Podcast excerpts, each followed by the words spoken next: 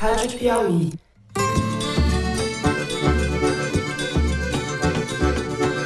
Olá, sejam muito bem-vindos ao Foro de Teresina, o podcast de política da revista Piauí.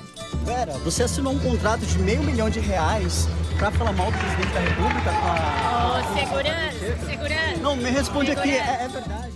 Eu, Fernando de Barros e Silva, na minha casa em São Paulo. Tenho o prazer de conversar com os meus amigos José Roberto de Toledo, aqui pertinho. Opa, Toledo! Opa, Fernando! Opa, Está Thaís. animado hoje, está animado hoje. Nós vamos verificar para ver se vale a pena instituir isso para todas as sessões ou se não há né, necessidade para podermos manter o teste de integridade como ele já existe. Thaís Bilenque, também em São Paulo. Salve, salve, Thaís! Salve, salve, Fernando! Ai, salve, salve, Toledo! É, Boa, já vi Thaís. que vocês vão me dar trabalho hoje, crianças. Segura seu celular aí, Fernando. Segura seu celular. tá certo? Se essa for a vontade de Deus, eu continuo. Se não for, a gente passa aí a, a faixa e vou me recolher.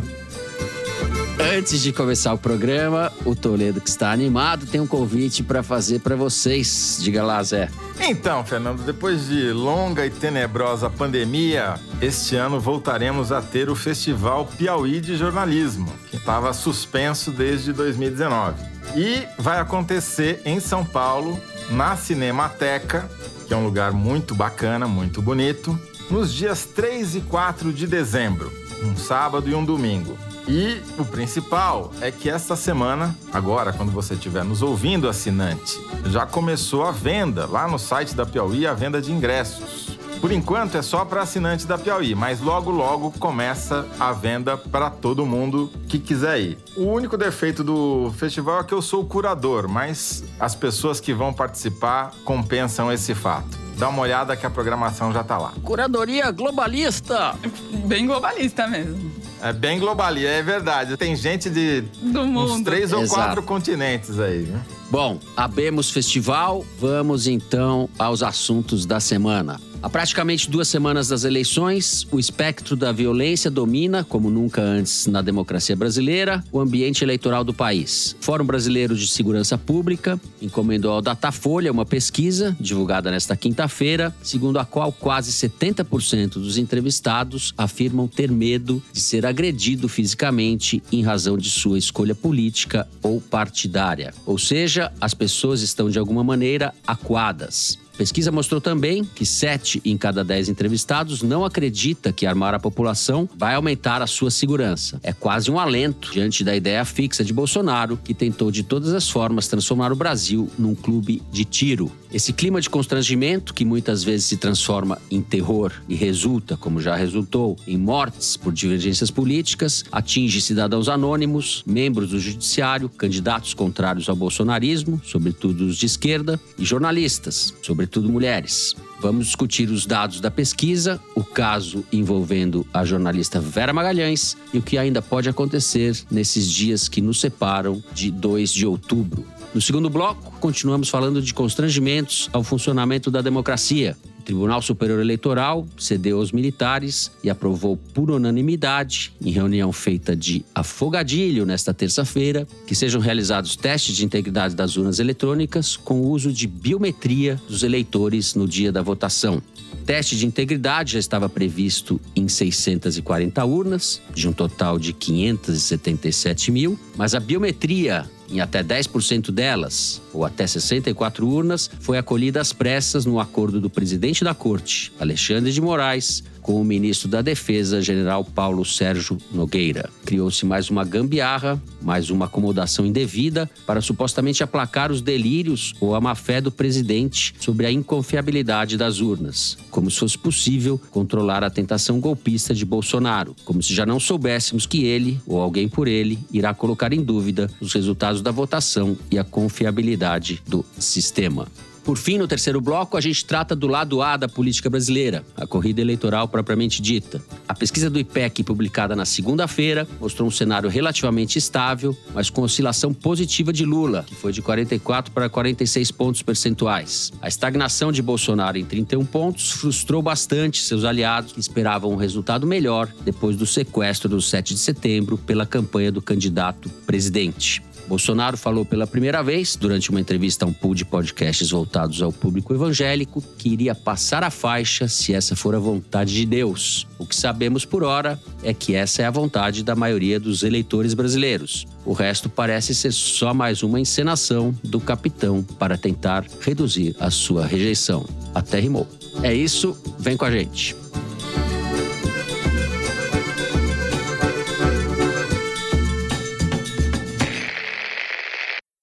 Muito bem. Zé, como eu acabo de dizer, temos uma pesquisa encomendada pelo Fórum Brasileiro de Segurança Pública que mostra o medo da população em relação às suas escolhas políticas, o que pode acontecer em razão disso. Eu queria então que você começasse falando da pesquisa, o que mais te chama atenção, para a gente discutir um pouco, depois disso, alguns casos concretos recentes. Bom, a importância dessa pesquisa, que foi feita a coleta foi feita pelo Datafolha e a concepção e processamento e análise é do RAPS, Rede de Ação Política, e do Fórum Brasileiro de Segurança Pública. A importância dessa pesquisa é mostrar que o aumento do medo no Brasil, e de vários tipos de medo, mas o surgimento com força do medo político não é uma coisa episódica, porque a gente está cheio de exemplos de anedotas, não no sentido que são engraçadas, porque são trágicas, mas no sentido de que são casos esporádicos. Estão cheio de exemplos desse tipo de violência. Então, você tem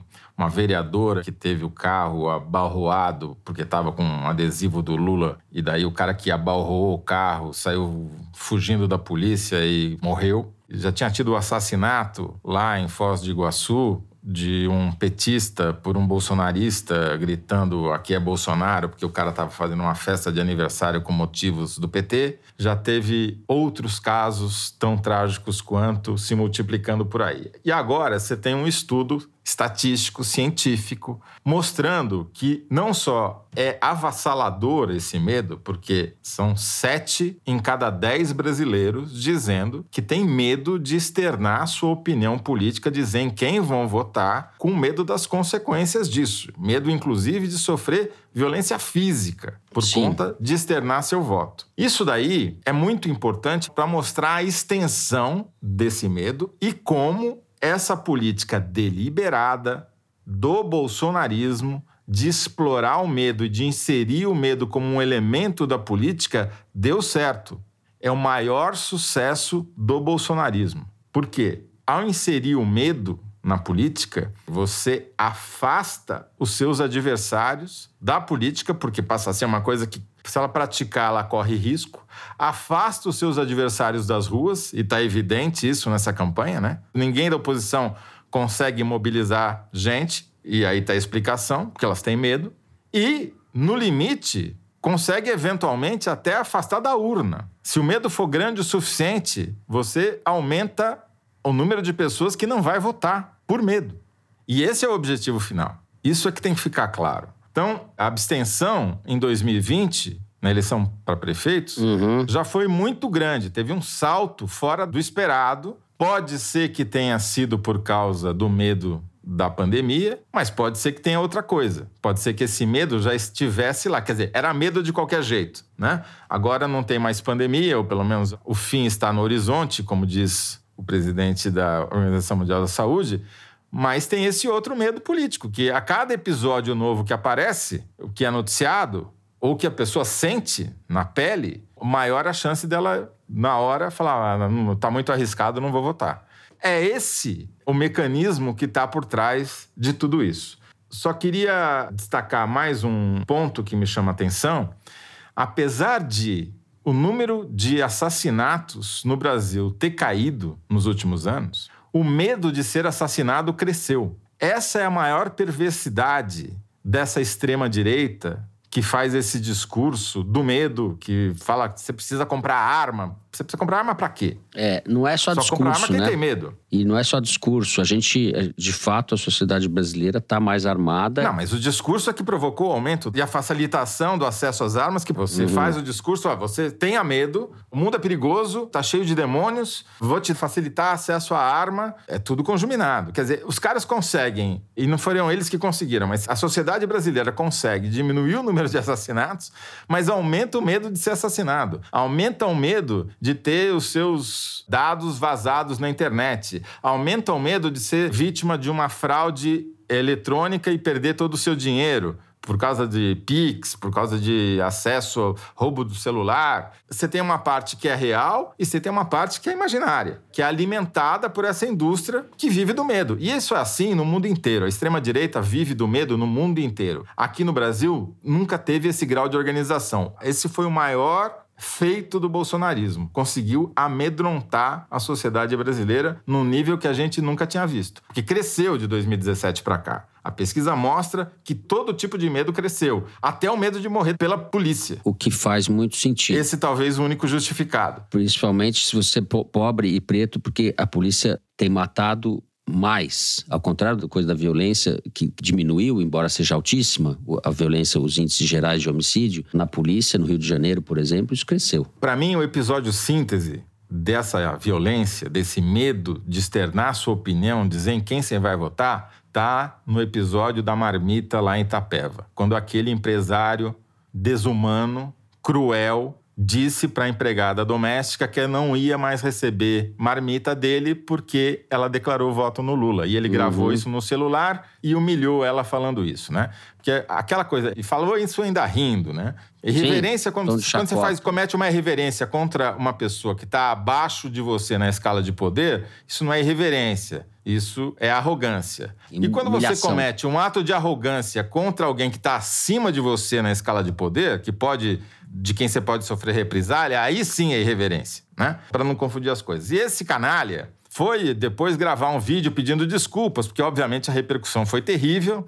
né? Um monte de gente oferecendo marmita para a pobre da senhora, e ele foi se retratar. E daí você descobriu que, além de tudo, é um empresário, mas é um empresário que recebeu mais de 5 mil reais de auxílio emergencial. É um empresário que foi condenado por passar cheque sem fundo. Quer dizer, esse aí é o bolsonarista escarrado, entendeu? O que, que ele faz? Ele fabrica ração. Tá, Tá certo. vendo? né? Conhece bem o mercado, né? Ele sabe do que tá falando. Thais Bilenque, Bom, essa pesquisa, ela tem alguns achados e tem dois que, quando eu li, me pareceram, me soaram como uma contradição. São o seguinte, a tendência a apoiar posições autoritárias em 2022 é maior entre quem tem mais medo da violência. E quem tem mais medo da violência tende a ser mais favorável à agenda de direitos. Então, eu conversei com o Renato Sérgio de Lima, que é presidente do Fórum Brasileiro de Segurança Pública e estava envolvido nessa pesquisa, e ele interpreta esse aparente paradoxo como quase que um pedido de socorro de pessoas que dizem qualquer coisa melhor do que isso que a gente está vivendo, mesmo que seja um regime autoritário, só me tira desse pânico que eu estou vivendo. E a conclusão dele é que a agenda de segurança pública é fundamental para o futuro da democracia, porque se não resolver essa sensação, e não é só uma sensação, né? Se não resolver a insegurança em que a população vive, a tentação por soluções autoritárias cresce entre os brasileiros. E como o Toledo falou, essa sensação foi absolutamente instrumentalizada pelo governo Bolsonaro, tanto é que 70% da população diz que tem medo de ser vítima de agressão. Ou seja, 68%, 32%, um pouco mais que isso nas pesquisas de intenção de voto, estão declarando a intenção de votar no Bolsonaro, né? Então, se a gente é só uma curiosidade, não dá para fazer essa correlação, mas no fundo, no fundo, conclusão do Renato Sérgio de Lima, quando Bolsonaro defende eleições livres acima de tudo, que só vai aceitar o resultado se a eleição for livre, os números demonstram que infelizmente a gente não tem eleição livre, porque se sente podendo se manifestar sem medo um terço da população brasileira, né? Bom, a gente mencionou o caso de Itapeva, da diarista, mas tem inúmeros episódios. O próprio Renato Sérgio de Lima só foi ameaçado no barbeiro, teve que levantar sem acabar de cortar o cabelo, porque começou uma discussão sobre urna ali e ia acabar mal a história. E os jornalistas também, a gente tem que mencionar a história que aconteceu no debate desta semana entre governadores de São Paulo, em que um bolsonarista foi para cima da Vera Magalhães, jornalista que estava cobrindo o evento. Acabou muito mal a história. Ele ficou intimidando e ameaçando ela. Depois ela, enfim, tentou reagir. O Leão Serva, que também é outro jornalista, pegou o celular dele, tacou para fora. Leão Serva, enfim. que é diretor de jornalismo da TV Cultura, que estava realizando que o também debate. estava realizando o debate. É, é, bom dizer aí, né, Thaís, que esse bolsonarista não era um bolsonarista qualquer, é um deputado estadual que estava fazendo campanha para deputado federal usando a Vera como né? Ele estava querendo lacrar em cima da Vera transmitindo ao vivo a sua lacração, isso que causou indignação. Né? E Exato. reação até foi condenado até pelos próprios bolsonaristas de tão cretina e absurda e Uhum. cruel que foi a atitude dele. Né? Cretina, absurda e cruel, e com as mesmíssimas palavras que o Bolsonaro usou contra a Vera no debate de candidatos a presidente. Quer dizer, É, esse é o ponto. Se ainda restava qualquer dúvida da influência e do poder das palavras do Bolsonaro, de criar esse ambiente sobre o qual estamos falando, sobre o qual dois terços pelo menos da população se sente amedrontado, tá aí o exemplo. Não há nada que indique que o Bolsonaro tenha dito para o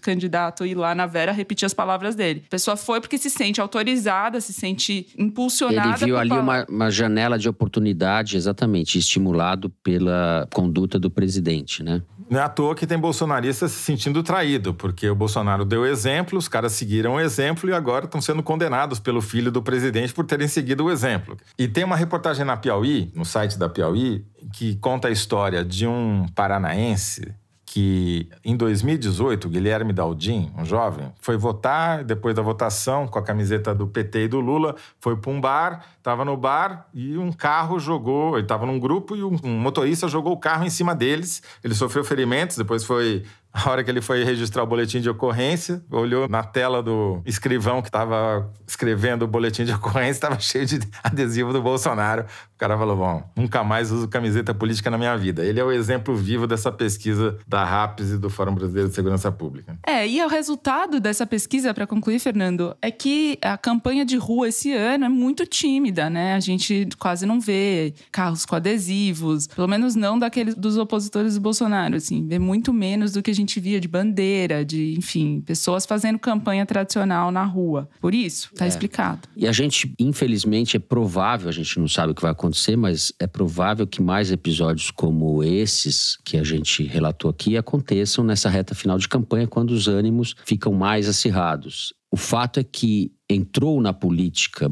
com tudo a partir do Bolsonaro é uma cultura que sempre existiu na sociedade, de maneira difusa, que é a violência como expressão maior do país. né? O país é muito violento, ele tem esse mito da cordialidade, e essa violência foi completamente incorporada à maneira como se faz política no Brasil. É aí que está o risco maior. Mas aí, Fernando, eu acho que tem uma diferença.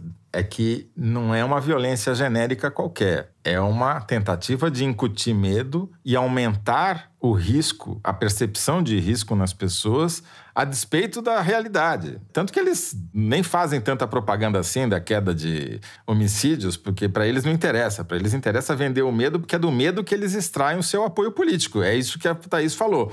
Por que, que aumenta? As pessoas ficam mais tentadas a aceitar soluções autoritárias quando tem medo do que quando não tem. Isso é no mundo inteiro. É. E da nossa parte, eu acho que cabe ao jornalismo, sempre que também é alvo desse movimento, dessa escalada, reportar muito bem isso, dar nome aos bois e, ao mesmo tempo, não jogar água na fervura, né? Eu acho que o momento pede serenidade do país. A gente vai ter, nas próximas semanas, um quadro bastante delicado. Não sei se eu estou sendo muito poliana aqui, mas eu acho que ter serenidade e discernimento nesse momento e, ao mesmo tempo, não abaixar a cabeça, nunca. É o que se pede de nós, jornalistas. Vou encerrar então aqui o primeiro bloco do programa. No próximo, a gente vai falar de mais constrangimentos à democracia, dos militares, do TSE. É isso, a gente já volta.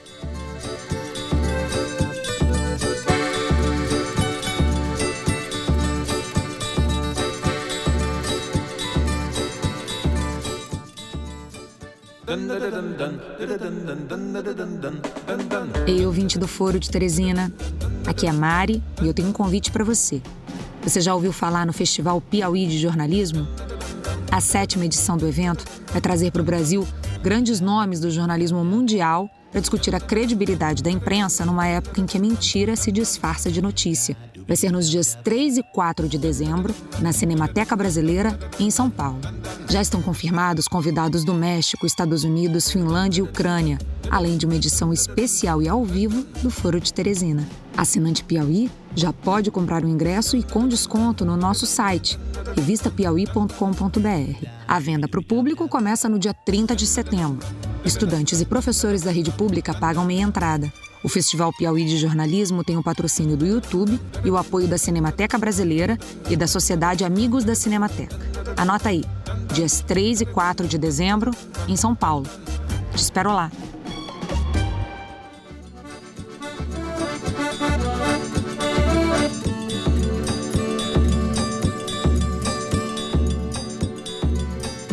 Muito bem, Thaís Bilenque, vamos começar com você falando desse acordo que houve entre o Ministério da Defesa e o TSE, o tal do teste de integridade das urnas, que já estava previsto, mas agora com a realização de biometria de 32 a 64 urnas, o que está preocupando a parte técnica do TSE, porque essa biometria tem que ser feita nas sessões eleitorais. Eles temem que isso possa causar algum tumulto, já que o teste de integridade não era feito nas próprias sessões, mas pelos tribunais regionais. Há uma diferença, a, a introdução dessa biometria pode causar algum tipo de tumulto ou imprevisibilidade, problemas é o que não nos faltam, né? Mas você estudou esse negócio daí, então fale tudo sobre teste de integridade, que eu até para falar, falar, essa palavra tenho dificuldade, teste de integridade, parece eu aula que quem de moral devia passar por teste de integridade é quem vai aplicar o teste de integridade, disso ninguém falou, mas tudo bem. Você roubou minha fala, Thaís. Ah... Essa bancada toca por música, toca por música. Bom, antes de falar sobre o teste em si, o objetivo que ficou claro no Tribunal Superior Eleitoral do Moraes em fazer uma reunião com os militares a portas fechadas, sem estar na agenda e aceitar algo que nem o Barroso, nem o Faquin, que antecederam o Moraes na presidência do TSE, aceitou, basicamente é assim: toma o circo que vocês querem, eu confio que a urna vai funcionar e depois vocês vão ficar sem argumento. Bom, essa é a expectativa né, dos técnicos no TSE para essa posição do Alexandre de Moraes. Sobre o teste em si, eu conversei com o Bruno Albertini, que ele é professor da Escola Politécnica da USP e especialista nisso, e é membro, é o representante da USP na Comissão de Transparência do TSE. E faz as sugestões, discute essas coisas todas. Então, o teste de integridade sempre foi feito, não tem nenhuma novidade nisso, é que antes você retirava as urnas sorteadas da sessão, levava para um lugar apontado pelo Tribunal Regional Eleitoral, e lá ia criança de escola pública, o TRE fazia parcerias, eleitores comuns faziam o teste, que é basicamente você pega uma cédula de papel, vê o voto, põe na urna, tudo filmado, e depois você compara se os da de papel e os da urna eletrônica batem. Era assim que era feito. Aí os militares ficaram questionando que, enfim, você tira do local de votação, você muda toda a possibilidade do teste ser preciso. Primeiro, eles diziam que tinham poucas urnas sendo testadas. Aumentou-se. Depois, eles disseram que, ao retirar as urnas da sessão de votação, poderia haver uma fraude nesse transporte. Daí o TSE falou: então tá bom. O próprio Bruno Albertini chegou a sugerir que a urna não fosse transportada para outro lugar, mas que a sala fosse lacrada e a urna reserva fosse posta em outra sala, mas na mesma sessão, no mesmo colégio, para poder não ter. Mas os militares também não aceitaram. O que, que eles pediram? Eles pediram para que o eleitor, quando fosse votar, na hora de dar, pôr a sua biometria para liberar a urna, liberasse a urna teste também. Então o resultado disso é que nas capitais em que isso for acontecer, nas 32 a 64 urnas que isso for acontecer, acontecer, o que pode acontecer é você chega lá para habilitar a sua urna, você põe seu dedo, quando você liberar a sua urna, você está liberando a urna teste, e daí o Moraes ainda não esclareceu, mas vai ter um representante da OAB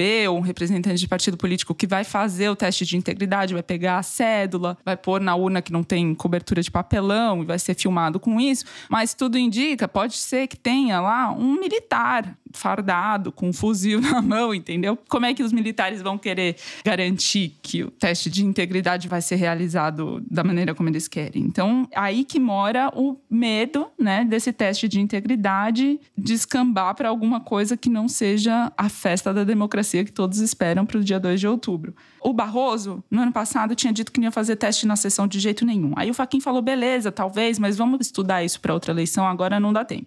O Moraes falou e falou, beleza, Vamos fazer, vamos fazer no local, vamos fazer para essa eleição já. Foi uma aposta do Alexandre de Moraes. Veremos no que dará.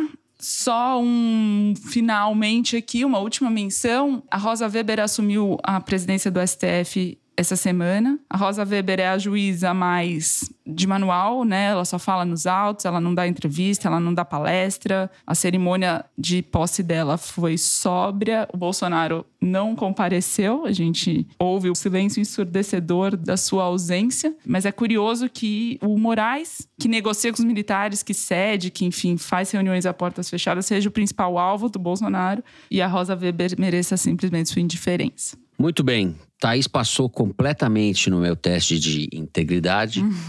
Eu vou passar para você, Toledo. Vamos ver se você Eu já passa. estou reprovado a priori no teste Tá de certo. integridade, Fernando Barros. Como a Thaís roubou a minha fala, eu vou falar do mesmo jeito, tá? Para mim é teste de integridade dos militares, não das urnas, né? Aliás, eles precisam muito mais de teste de integridade do que as urnas. Os militares, a meu ver, estão apenas salvando a cara para não tomar esculacho do chefe, o chefe, caso, o Bolsonaro. Porque, no final das contas, eles toparam fazer o quê? Um teste por amostragem. Essa história de 64 urnas é uma amostragem minúscula, muito Minúscula. menor do que a amostragem das pesquisas de opinião. Que o general Heleno, ou pequeno, e ele não é pequeno por causa da altura, que o Heleno Pequeno disse não acreditar, que fala do datapovo. Os militares, com esse teste de integridade, estão mostrando que o datapovo não funciona e que precisa sim fazer uma amostragem, que é o que as pesquisas fazem. Enfim, é só show, é só faz de conta. Nada disso é pra valer. Agora, pode dar confusão? Pode. Pode dar confusão, alguém pode se sentir, sei lá, os caras criaram um ambiente que permite a confusão. Assim como o tribunal, pressionado pelos militares, pelo Bolsonaro, decidiu abrir a possibilidade de divulgar todos os boletins de urna para quem quiser fazer totalização paralela fazer. Então, se o Foro de Teresina quiser fazer a totalização paralela na calculadora ou com a caneta BIC atrás da orelha, pode fazer. Não queremos. Se a Associação dos Vendedores de Imóveis em Dinheiro Vivo de Xiririca da Serra quiser fazer a sua própria totalização, pode fazer. E vai ter um monte de paspalho fazendo. E vai ter muita gente séria fazendo e vai ter gente paspalho também querendo criar confusão. Porque daí vai dar os resultados diferentes do TSE. Vão falar, ah, tá vendo? Não bate a conta tal. É tudo para levantar dúvida. Tudo isso é para criar fumaça, para criar confusão, para criar um ambiente de instabilidade, para o Bolsonaro tentar negociar alguma coisa. E essa negociação, no limite, se ele tiver oportunidade, se a massa dele tiver insuflado o suficiente para conseguir afastar as pessoas das urnas, para conseguir intimidar a oposição, ele vai tentar, eventualmente, até dar um golpe na própria eleição. Se não chegar a isso, e eu espero que não chegue, e eu acho que o cenário ainda não está nesse ponto, ele vai tentar negociar alguma coisa para não ir para a cadeia, que é disso que se trata no final das contas. Esse é o medo do Bolsonaro. O medo do Bolsonaro não é só perder a eleição. O medo do Bolsonaro é o que acontece no dia 2 de janeiro. Quando ele estará na planície, sujeito à justiça, sem poder pressioná-la. né? Então, o cenário que a gente está vendo aí é- continua sendo um cenário excepcional. Nunca tivemos um cenário igual. É um cenário que tem mais chance de haver confusão do que em qualquer outra eleição, por causa exclusivamente do Bolsonaro. A excepcional de exceção. Eu tava pensando, eu entendi excepcional como É se fosse boa uma que não coisa é, né? Boa, exato. É, boa que não é. É excepcional Eu falei, porque é um Toledo cenário que louco. nunca vimos antes. E como é um cenário que nunca vimos antes, a gente não consegue prever o que vai acontecer. Já não conseguimos antes, né? Mal conseguimos prever o passado. Agora, então, fica impossível. Eu concordo com você, Fernando, que você falou no primeiro bloco, que as próximas semanas serão preocupantes. Por quê? Eu acho que o bolsonarismo ainda não entendeu, ou se não chegou a uma conclusão unificada sobre como reagir ao seu teto baixo. Né? O teto baixo é um limite que o impede de se reeleger. Eles ainda não sabem se eles vão mudar o discurso e virar uma coisa que eles não são, que é civilizada, ou Não se eles vão radicalizar para tentar apelar no final. Minha impressão é de que nessa primeira semana, que eles ainda estão digerindo as más notícias, eles vão ficar indo para lá e para cá que nem barata tonta. Mas na reta final, aí sim, nas últimas duas semanas, aí sim, infelizmente, eu acho que eles podem apelar. Mas vamos torcer para que isso não aconteça, né? É o que penso também. É o que penso. Arruaça à vista. Porque também é a índole, né? É quase irresistível pro Bolsonaro fazer alguma. É tudo, enfim. Ele é isso e ele, ele se elegeu fazendo isso. Ele, ele viveu a vida inteira dele fazendo isso e na presidência não da República. Não convence ninguém é quando isso. faz o contrário, né? Então, enfim. Sim. Vamos encerrar aqui, então, o segundo bloco do programa e vamos para o número da semana, que é a estatística retirada da seção Igualdades do site da Piauí. Pode falar, Mari. Fernando, o número da semana é 91 mil. Entre 2018 e 2021, ao menos 91 mil cabeças de gado saíram de fazendas de grileiros em áreas protegidas da União, como parques, florestas nacionais e terras indígenas, e se juntaram a animais criados legalmente em outras fazendas, seguindo para exportação. Esse esquema, no qual o grileiro vende o gado para uma fazenda legalizada, que por sua vez repassa o animal para o frigorífico, foi mostrado na reportagem A Lavagem da Boiada, do repórter Alain de Abreu, publicada na Piauí 190. Os dados da reportagem e do Igualdades dessa semana são de um levantamento inédito feito pela Piauí em parceria com organizações internacionais. Muito bem, mais um exemplo de como o Brasil funciona, né? A lavagem da boiada, tipicamente bolsonarista. Fala, Zé, você que é da Grande Matão, entende de boi, entende Eu, de, a única de coisa gado, que eu de boi é quando ele chega no de java porco. Hum? Mas esse igualdades aí do Alain é muito importante para reforçar a história que ele já tinha publicado na própria Piauí, contando como é que funciona o esquema de lavagem da carne que o Brasil produz e exporta e você consome, né? Esse esquema começa com uma invasão de uma área pública, de uma floresta nacional, de uma terra sob proteção do Estado, que é tomada, roubada por uma pessoa. Essa área é primeiro cortada a madeira, a madeira tem valor comercial, essa madeira é traficada para o exterior e tem uma valorização maior do que a cocaína quando chega lá em Nova York para ser vendida. Depois eles devastam a área, passam lá o correntão, põem um boi por hectare, que fica servindo de síndico daquela área, e esse boi, que é ilegal, porque ele está numa área que não poderia ter criação de gado, que não pertence ao dono da fazenda, esse boi é lavado indo para outras fazendas antes de chegar no frigorífico, de modo que, como a fiscalização dos frigoríficos só se dá do última fazenda até o frigorífico, quer dizer, você sai de uma fazenda ilegal, passa por uma legal, quando chega no frigorífico, não, tá tudo bem. É assim que funciona. Muito bem. Thais Bilenque, O que, que eu posso falar depois dessa aula? dessa aula, essa aula de agrobusiness. De agrotroglodismo, não tem. Agro, agrotroglodismo, exato. Essa aula de agrotroglodismo. Não sei nem falar agrotroglodismo. Isso daí. Bom, a gente encerra assim o número da semana e no próximo bloco vamos falar de eleições, pesquisas, vamos falar de eleição presidencial e eleição em alguns estados também. A gente já volta.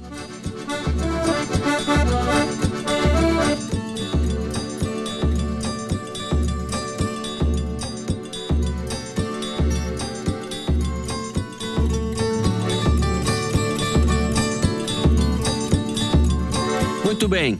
José Roberto de Toledo, a pesquisa publicada pelo IPEC, divulgada na segunda-feira pelo IPEC, frustrou aí as expectativas do campo bolsonarista que esperava uma subida dele, seja em função dos acontecimentos do 7 de setembro, seja em função do dinheiro que foi derramado aí nos programas sociais, né, desses 42 bilhões que foram obtidos por essa emenda constitucional absurda. Isso não aconteceu. Então vamos dar um quadro da situação da corrida eleitoral nesse momento. Tem pesquisa nova, inclusive, saindo nessa quinta-feira, né? Sobre a qual você vai fazer um puxadinho mais à noite. Vai ter que trabalhar à noite, José Roberto de Toledo. Aqui é assim, é 24 horas, Fernando. Não paramos. Tá não- certo. Tem Datafolha essa noite, então, quando você estiver ouvindo isso, em seguida estará aí um boletim que eu gravarei mais tarde sobre o Datafolha. Bom, conforme prometido, está aqui o boletim especial sobre a pesquisa Datafolha que saiu na noite desta quinta-feira. Lula apareceu estável com 45%, Bolsonaro oscilou um ponto para baixo, de 34 para 33, Simone Tebet permaneceu com 5, Ciro Gomes foi de 7 para 8, em cima não mudou muita coisa. mas a estabilidade mostra a mesma coisa que o IPEC já tinha mostrado no começo da semana. Ou seja, Bolsonaro bateu no seu teto, Lula encontrou o seu piso e a diferença entre os dois é muito grande para Bolsonaro conseguir se reeleger, salva haver alguma mudança drástica no quadro. Vai haver segundo turno? Provavelmente sim, provavelmente não, é difícil dizer, está dando 48% dos votos válidos, está no limite da margem. Outros fatores que a gente já abordou mais cedo vão contribuir para isso. Pode ser o voto amedrontado do eleitor do Lula ou um comparecimento mais baixo que pode prejudicá-lo. Não dá para saber por enquanto. É isso.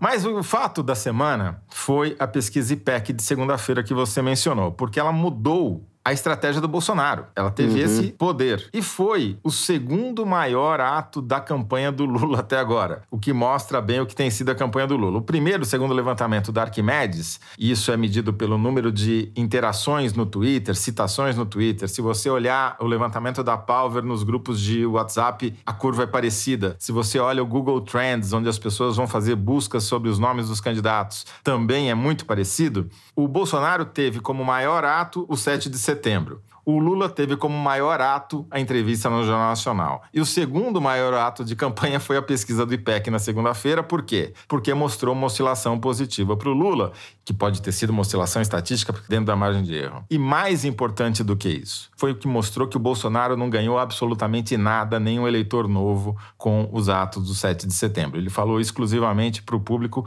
que já votava nele e mostrou um teto um limite máximo de votação muito baixo, em torno de 35%. Qualquer estatística que você pegar uhum. nessa pesquisa IPEC, seja a intenção de voto no segundo turno, seja aprovação de governo, nada passa de 35%, 36%. E é impossível, obviamente, ele se eleger com esse patamar, mesmo que a eleição vá para o segundo turno. E isso impactou a campanha do Bolsonaro, porque não é por acaso que logo em seguida ele começou a dar entrevistas em podcasts evangélicos, falando para o seu próprio público fazendo de conta que ele é bonzinho, dizendo que vai passar a faixa, que não sei o que lá, que errou ao falar sobre não sei o que tem, não sei aonde, não sei quando, fazendo de conta que ele é o que não é. Isso é uma mudança que só é explicável porque eles acreditam na pesquisa IPEC, apesar de ficarem dizendo que ela é mentirosa, né? Que senão não teria motivo para mudar de atitude. Até ah, o que aconteceu depois do evento no debate dos candidatos a governador de São Paulo, que teve, já mencionamos aqui, aquele ataque covarde, o bolsonarismo rachou depois daquilo. É uma coisa que não tinha acontecido. Se você pega o gráfico que Arquimedes fez sobre como os bolsonaristas reagiram ao uhum. ataque do deputado a Vera Magalhães e o que se seguiu. O Tarcísio de Freitas, candidato do bolsonarismo em São Paulo a governador, percebeu imediatamente, ainda estava lá no palco da TV Cultura, quando ele se tocou que ia ser uma, desculpa a expressão, uma obrada monumental para ele. Porque ele tinha se saído bem no debate, mas aquilo invertia totalmente a, a, lógica, porque ele que levou o cara lá. O cara tinha chá de convidado dado pelo Tarcísio. Tem foto do Tarcísio passando a mão na careca do Douglas Garcia e fazendo sinal de positivo. Careca, ele Care... gosta de careca, hein? Que é Carecas do ABC, grupo neonazista que é Sim. próximo dele. Desse, Tutti desse, buona gente. Desse párea, é... párea menor do bolsonarismo. Vamos lá. Então, Aí o Tarcísio percebeu isso começou a dizer não, que não concorda. O Republicanos começou a falar em medidas de punição, talvez expulsão. A Assembleia começou a falar em cassação. Quer dizer, houve uma comoção. Os únicos que tentaram defender eram os olavistas bolsonaristas no Twitter. Mas aí veio o Eduardo Bolsonaro e fez um fio, sem mencionar explicitamente o Douglas, mas descascando o cara. Assim, acabou com ele. Inclusive um fio que chamou muita atenção porque não tinha erros de português. Alguém escreveu. Foi uma pessoa que escreveu. É isso que eu quiser. Bem, aí, no final, acabaram tentando chegar a um acordo entre a ala olavista e o Eduardo, que está preocupado com a eleição do Tarcísio, porque veja bem, se o Bolsonaro perde, o Tarcísio é a única esperança do bolsonarismo arrumar emprego aqui, no estado de São Paulo. Né? Vai ser o cabide de emprego do bolsonarismo, porque lá no Rio a milícia já tomou conta, né? Não vai ter muito espaço. Já estão no governo. Aqui teria chance de alocar alguns expatriados de Brasília, né? E aí bateu o desespero. Os caras, pô, vamos perder São Paulo também por causa disso? Não, vamos mudar, vamos falar que a gente é bonzinho, que a gente não acredita em agredir jornalista. Então, tudo isso é em função dessa pesquisa IPEC de segunda-feira. Se não tivesse havido essa pesquisa, não teria havido toda essa discussão. Muito Verdade bem. seja dita, só para não deixar de dizer que o Douglas Garcia é adversário do Eduardo Bolsonaro, porque já fustigava ele tempos atrás. Então existe também um componente pessoal ali, uma disputa entre os dois. Sim, porque o, Douglas está saindo candidato a deputado federal. Ele é estadual e está saindo a federal, ou seja, eles vão disputar voto, né? É um contra o outro. Eu tô na dúvida, eu tô na dúvida, eu não ia declarar meu voto, tô- agora tô em dúvida entre um e outro. É uma coisa, é uma escolha muito difícil pra mim. É uma escolha É. muito difícil. Vai ter um editorial a respeito. Douglas Garcia ou Eduardo Bolsonaro? Uma escolha muito difícil. Muito bem. Só para dizer o seguinte, sobre as contradições de resultados de pesquisa, eu devo dizer o seguinte, cobrindo esse assunto desde 1985. Revelei minha idade agora. Existem dois tipos de instituto no Brasil: os sérios e os que só existem em anos pares, que são os institutos que só publicam pesquisa quando tem eleição e alguém pagando para eles fazerem isso. Os outros têm estrutura permanente, escritório conhecido, staff que não muda, técnicas que não mudam, fazem pesquisa para muitos clientes. E esses são os que eu confio. Aqueles que só aparecem em ano par, e alguns aparecem só de quatro em quatro anos, esses não dá para confiar, porque em geral eles têm um cliente só, ou pelo menos um cliente público só. E quando você tem um cliente só, que, que você fica torcendo? O que, que esse instituto fica torcendo? Para que tenha segundo turno. Porque se não tiver segundo turno, ele fatura metade do que ele faturaria. Quando você tem muito cliente, se vai ter segundo turno ou não é indiferente, porque isso é uma receita marginal. Agora, se você só depende de um cliente para seu faturamento e ele vai cair a metade se não houver segundo turno, isso vai influenciar ou pode influenciar nas suas decisões, né? Então, eu confio em instituto que existe há tempos, que tem track record, que a gente sabe comparar com a urna, pode comparar com a urna, e que existe o ano inteiro com staff permanente. É nesses que eu confio. Eu confio no Data Toledo. Eu confio no Vamos lá. Toledo. Data Também ia Toledo. falar isso. Data você tá, ó, Toledão, gente, tá todo é. mundo aqui, olha, hoje... Thaís Bilenque. Bom, se do lado do Bolsonaro houve essa inflexão aí, né, que o Toledo descreveu, do lado do Lula, o que houve foi uma intensificação do apelo pelo voto útil, do apelo pelo comparecimento, né, contra a abstenção. Parênteses, aqui Lula tem feito esse esforço e as mulheres são a fatia do eleitorado que mais se abstém ou vota branco e nulo, ou seja, decide menos em quem vai votar. Então, a campanha por comparecimento tem que focar sobretudo nas mulheres, mas isso é um parênteses. E o apelo pelo voto útil, né, com celebridades entrando na campanha, né, a campanha do Lula espalhando vídeo do Raí fazendo isso, centrais sindicais, né, que tem ligação com o PDT mesmo, pedindo voto no Lula e não no Ciro, Ciro reagindo, né, até o próprio Carlos Lupe, presidente do PDT, teve que gravar um vídeo dizendo: olha só, estamos com o Ciro, vamos até o final, vamos para o segundo turno. O Ciro fez um filmete falando que pedir voto útil é virar casaca. Enfim, tudo está acontecendo 20 dias antes do primeiro turno, o que é diferente das campanhas anteriores. Em geral, o voto útil começa essa campanha, acontece muito mais perto do dia da votação, 10 dias, 5 dias antes, porque é na hora da decisão mesmo, assim. Curioso que isso tenha sido antecipado de alguma forma, né? Mas isso vai se intensificar, né, Thaís? Vai se intensificar e vai tornando a eleição, ela já é e vai ficar mais ainda com cara de segundo turno, né? Vai polarizar ainda mais, como se só houvesse mesmo dois candidatos e segundo turno é uma disputa por quem tem rejeição menor, né? Um duelo entre quem é menos detestado e isso também já está acontecendo absolutamente. O horário eleitoral na televisão de terça-feira dos candidatos a presidente, Lula apertando o calo do Bolsonaro, Bolsonaro apertando o calo do Lula, né? O Lula dedicou 45 segundos no fim da propaganda dele, de forma que quase não se podia perceber que era da campanha do Lula ainda, para apontar escândalos de corrupção do Bolsonaro, barras de ouro, sigilo de 100 anos, os 51 imóveis comprados com dinheiro vivo e tal. E Bolsonaro também começa pondo uma frase do Lula cortada, editada, falando para bater mulher, bate fora de casa, sendo que ele falou ainda depois mais coisa, não bate no Brasil, enfim, eles estão tentando aumentar a rejeição um do outro e fazendo apelos para os eleitores que os rejeitam mais. O Bolsonaro dedicou todo o programa dele para as mulheres vai viajar para o Nordeste, o Lula vai viajar para o Sul, né? Eles estão tentando diminuir as uhum. suas rejeições para poder garantir um pouco mais de voto. Disso que você falou em relação ao Ciro, ele corre o risco de desidratar muito na reta final, né? E eu aqui estou falando por intuição, sem nenhum embasamento científico, Toledo, você me perdoe, eu não sei se uma parte desses votos que o Ciro pode perder não vão para o Bolsonaro, porque ele está tão acirradamente antipetista, tão. Não, o discurso dele é antilulista e antipetista. Ele, né? Tem, tem, né? tem. Tem eleitor que tem mais simpatia pelo uhum. Bolsonaro do que pelo Lula entre os eleitores de Ciro, claro. Então pode acontecer isso, porque o Ciro está alimentando aumentou isso. essa fatia, né, de é. segunda opção no Bolsonaro por causa da campanha do Ciro de bater tanto no Lula. Bate mais no Lula do que no no Bolsonaro, os eleitores dele entenderam o Ciro e o João Santana estão prestando um grande desserviço à democracia, independentemente de qualquer coisa, porque o efeito é esse que você acabou de dizer. Agora, eu acho, Fernando, que a reta final do primeiro turno Fernando, vai ser a disputa entre dois movimentos opostos. De um lado, você vai ter esse risco de aumento do não comparecimento do eleitor à urna por medo, que a gente já falou no primeiro bloco. Por outro, esse medo também faz com que eleitores do Lula tenham medo de declarar voto nele. Que é uma coisa que acontecia ao contrário. Né? Em geral, era o... É, o Paulo Teixeira, deputado do PT, que está na coordenação da campanha, falou que outro dia ele estava conversando com uma senhora e ela falou assim: Não, meu patrão me perguntou em quem que eu vou votar. Eu respondi que vou votar no Janones. tipo isso, você não quer declarar.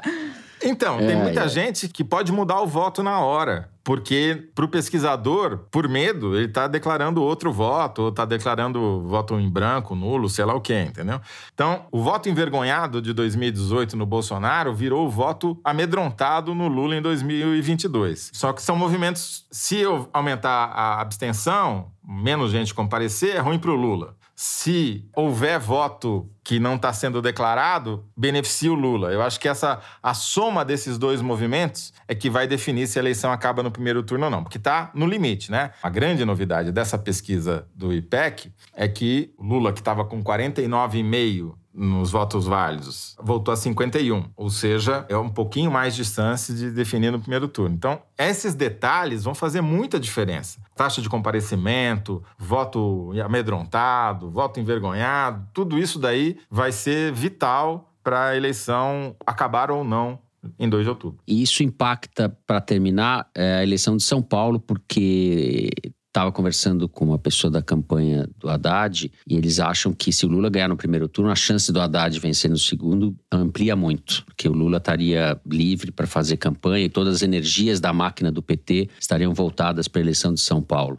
Se o Lula for para o segundo turno, isso se dissolve, enfim, a disputa é bem diferente e a chance do Tarcísio, que é quem deve ir para o segundo turno, por enquanto, né? Isso é uma coisa realmente aberta, temerário cravar, aumentam. O Douglas Garcia ressuscitou o primo dele, o Rodrigo Garcia. Tô brincando, não são primos, só tem o mesmo sobrenome. Por quê? Porque o Rodrigo Garcia, o governador de São Paulo, que as pessoas não sabem que é, foi massacrado no debate, foi o grande alvo, apanhou de todo lado tinha perdido o debate e, portanto, o Tarcísio de Freitas, que é o seu principal adversário para chegar ao segundo turno com o Haddad, tinha ganho.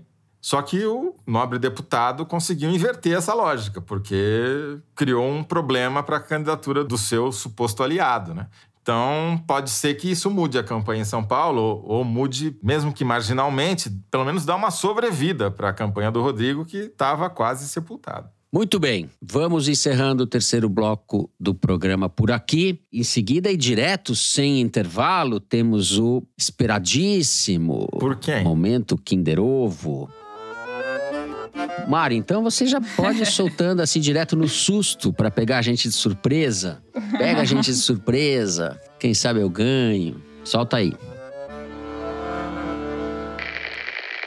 Quem sempre esteve sempre esteve nas comemorações do 7 de setembro, desde o, provavelmente do 7 de setembro de 1823, foram as Forças Armadas. Mas nós tivemos uma mobilização monumental, monumental no Brasil pelo, pelos 200 anos. Quem quiser ver essa manifestação como palanque do presidente Bolsonaro, muito bem, é um discurso que cabe. Eu vejo como uma manifestação dos 200 anos de um país que foi construído há apenas 200 anos. Não reduziria isso a uma manifestação eleitoral, acho descabido. Gaúcho. E, e, e, uma confusão muito grande com um momento eleitoral extremamente polarizado, é verdadeiro, e com uma campanha que tem passado dos limites por diversos atores dessa campanha. Não, está na ponta da língua. Bom, a minha não está nem na garganta. Puta, que fiasco, hein? Ah, não, eu não ia acertar. Foi difícil essa, não acertamos. Vamos ver se algum ouvinte acertou. Quem fala é o general e ex-chefe, ministro-chefe do Etchegoyen. Gabinete de Segurança Institucional Agora. do Temer, Sérgio Etchegoyen. Acertei. Em entrevista Acertei. à CNN. Pô, tá, dá pra contar essa pra mim, eu acho, hein? Vai levar. Ao falar general, você limitou de 220 milhões para 500, né? Aí fica mais fácil, né? Etchegoyen. Mas tudo bem, eu dou 0,25 ponto... pontos para Thaís. Como dizia Aracide Almeida no programa do Silvio Santos antigamente, vai levar cinco mango aí que tá muito bom. Cinco mango para você. General Etchegoyen, que é o começo de tudo que nós estamos vivendo. É o precursor desse desmando Sim. militar. O cara Sim. que ocupou o palácio no governo Temer e deu início, abriu a caixa de Pandora que a gente não consegue mais fechar. Ele e o Vilas Boas. É, mas é verdade. E ele foi um ministro central do Temer, né? Foi o ministro do Temer. Etchegoyen. É isso mesmo. Onde tudo começou. Bom, depois desse momento que a Thaís, a gente tem que se render. A Thaís, de fato, acertou. Um atraso, pro, eu diria. Pro VAR, é. Vou deixar pro VAR para a direção decidir sobre isso. E vamos em frente. Vamos... é gaúcho? É gaúcho, né? É, então eu quero 010 por ter falado um gaúcho. tá certo. Bom, vamos para o Correio Elegante, momento que vocês mandam as cartinhas, mensagens pra gente. Eu vou ler o tweet do José, R-O-S-S-E com circunflexo, que se identifica como Jafafage. Atualmente acompanho o Brasil como uma série de TV na qual vejo um recap, recapitulação dos episódios de manhã com as news da Folha de São Paulo, assisto alguns episódios pelo Twitter à noite e todo sábado vejo teorias a respeito da trama no Foro de Teresina. O que nos coube foi o, a teoria a respeito da trama, é isso, Mari? É um tanto quanto enigmático para mim esse, essa mensagem. E também tem aqui uma cartinha, um pedido da Ana Luísa Bacelar, Venho aqui só deixar minha declaração de amor e apoio ao jornalismo de verdade que me faz respirar em meio a tempos sombrios. E um pedido para o Toledo. Opa. No momento cabeção, dê dicas de livros sobre análise de dados, sim. Pois há aqueles que, como eu, adoram vocês e adoram estatística também. Hum. Um abração de uma epidemiologista carioca perdida em Matão, que se consola e ri com vocês toda semana. Aí, a Ana Luísa Bacelar. Tá vendo, Zé? Você é um sucesso de públicos, é o seu jornalismo de dados, as suas estatísticas tal. Então, você já deve ter, mas eu vou recomendar aí o Statistical Methods for Social Science, do Alan Agreste e da Barbara Finlay, que é o que eu mais gosto. E já que é para fazer propaganda de livro, eu vou fazer propaganda do livro do Pedro Abraão Vai da Gabriela Lota, Democracia Equilibrista está sendo lançado essa semana aí. Pelo seguinte, o livro é um livro sobre ciência política, mas é um livro bom de ler. Eu outro dia estava, em vez de ficar fazendo o que eu precisava, fiquei lendo o livro, de tão gostoso. Porque ele, o Pedro, que esteve no governo durante oito anos, conta histórias de bastidores, de momentos críticos da história recente do Brasil, como, por exemplo, da aprovação da lei de acesso à informação e dos lobbies internos dos militares e do Itamaraty contra a lei. Muito bom de ler, muito divertido até em algumas partes, o que é algo raríssimo para se falar sobre um livro cujo título é Democracia Equilibrista, que trata de ciência política. Gostei muito. Eu vou ler o e-mail da Aline Verrendia. Conheci o Foro de Teresina através da minha amiga Jéssica e o irmão dela, Felipe, que no último sábado, 10 de setembro, estiveram na livraria Mega Fauna em São Paulo. E não é que eles viram o Fernando tomando um cafezinho e o Toledo na fila de autógrafos? Só faltou a Thaís Bilenca. No mesmo dia, à noite, a primeira coisa que Jéssica me contou quando nos encontramos foi: vimos nossos ídolos de longe, e de longe porque não queriam atrapalhar Então, se puderem, mandem um opa para a Jéssica e para o Felipe. Tenho certeza que eles ficarão muito felizes. Ah, e cuidado, quando forem fazer as coisas erradas por aí, pode ter algum fã do Foro de Teresina paisana só observando. Fiquei com Tá medo. vendo? agora. Fomos flagrados na livraria Megafauna, no lançamento do livro do Luiz Francisco Carvalho. É isso Milton. mesmo. Muito bom também. Jéssica e Felipe, pô, eu devia ter ido lá falar com o Fernando, né? Eu mordo, então eu não recomendo, mas o Fernando é simpático. Bom, depois de recomendar dois livros sem ser no momento cabeção, ou três, a Mari, inspirada, me mandou ler um livro, que é o e-mail do Lourenço Bueno.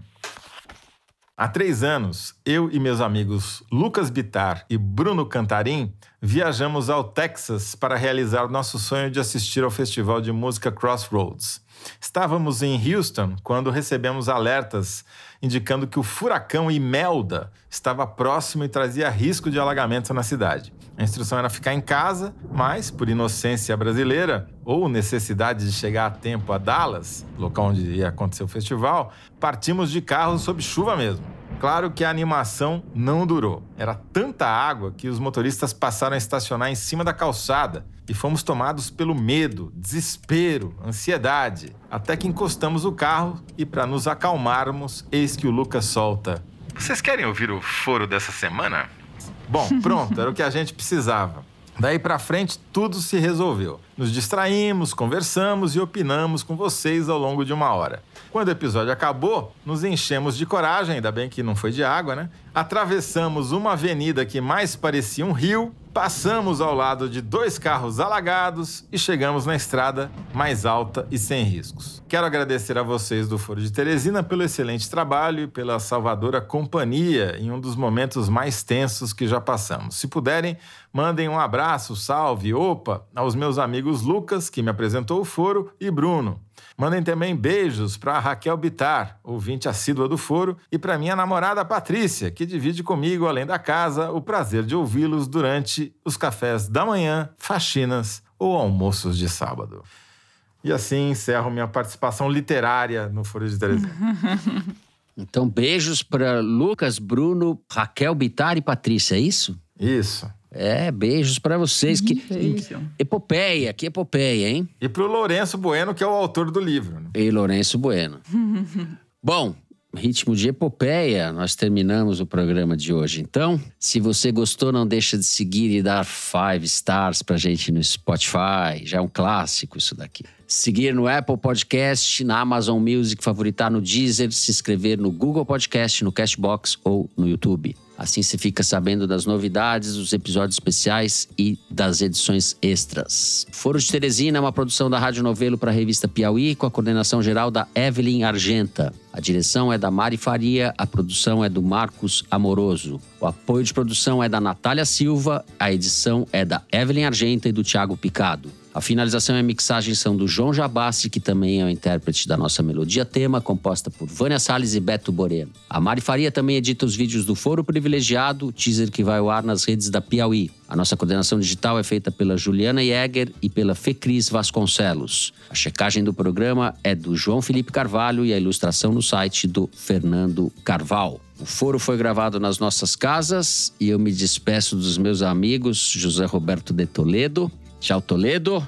Tchau, Fernando. Tchau, Thaís. Eu vou aproveitar aqui para entregar uma componente da nossa equipe, a Natália Silva, que me dizem tem dois apelidos: o DJ Natinha, quando ela tá de bom humor, e Bad Nat, quando ela acorda com o pé esquerdo. Entregou, Natália. Muito bem. Tchau, Thaís. Bilenca. Olha só, Toledo começou o programa animado, terminou já falando tchau, vou entregar. Então, não sei, não, não passou no meu teste de integridade. Eu vou dar um tchau bem animado. Até semana que vem! É isso, gente. Boa semana a todos. Até semana que vem.